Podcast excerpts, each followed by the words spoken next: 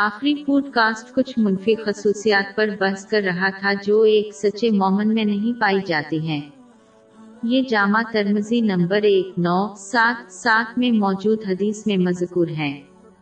اس حدیث میں اگلی خصوصیت غیر اخلاقی گناہوں کا ارتکاب ہے۔ اس میں اپنے اور اللہ کے درمیان تمام چھوٹے بڑے گنا شامل ہیں۔ جیسے فرض نماز کو ترک کرنا۔ اور اس میں ایک شخص اور دوسروں کے درمیان گنا شامل ہے جیسے غیبت کرنا، یہ گنا حسن سلوک کے خلاف ہے۔ اور یہ ان گناہوں کا حوالہ دے سکتا ہے جو کھلے عام کیے جاتے ہیں۔ یہ خفیہ گناہوں سے بھی بدتر ہے کیونکہ یہ دوسروں کو پیروی کرنے اور بڑے کام کرنے کی ترغیب دیتے ہیں۔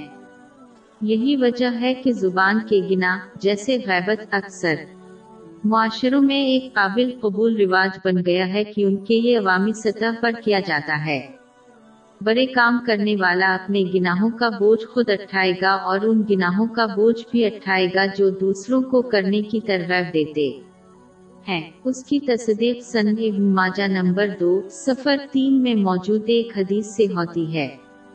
اگر حسن سلوک قیامت کے ترازوں میں سب سے بھاری چیز ہوگی۔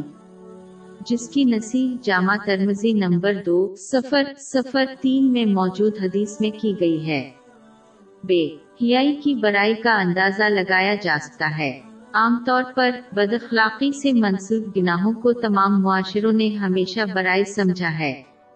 زیر بحث مرکزی حدیث میں آخری خصوصیت جو بیان کی گئی ہے وہ یہ ہے کہ سچا مومن فاسق۔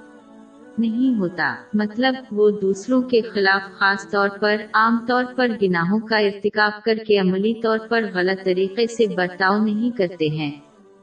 اور وہ زبان میں گندے نہیں ہیں۔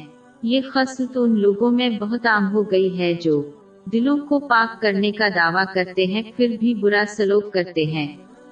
خاص طور پر ان کی زبان میں۔ یہ ان کے اعلان کے خلاف ہے کیونکہ جو کچھ اندر ہے وہ ظاہری طور پر ظاہر ہوتا ہے۔ سن ابن ماجہ نمبر تین، نو، آٹھ، چار میں۔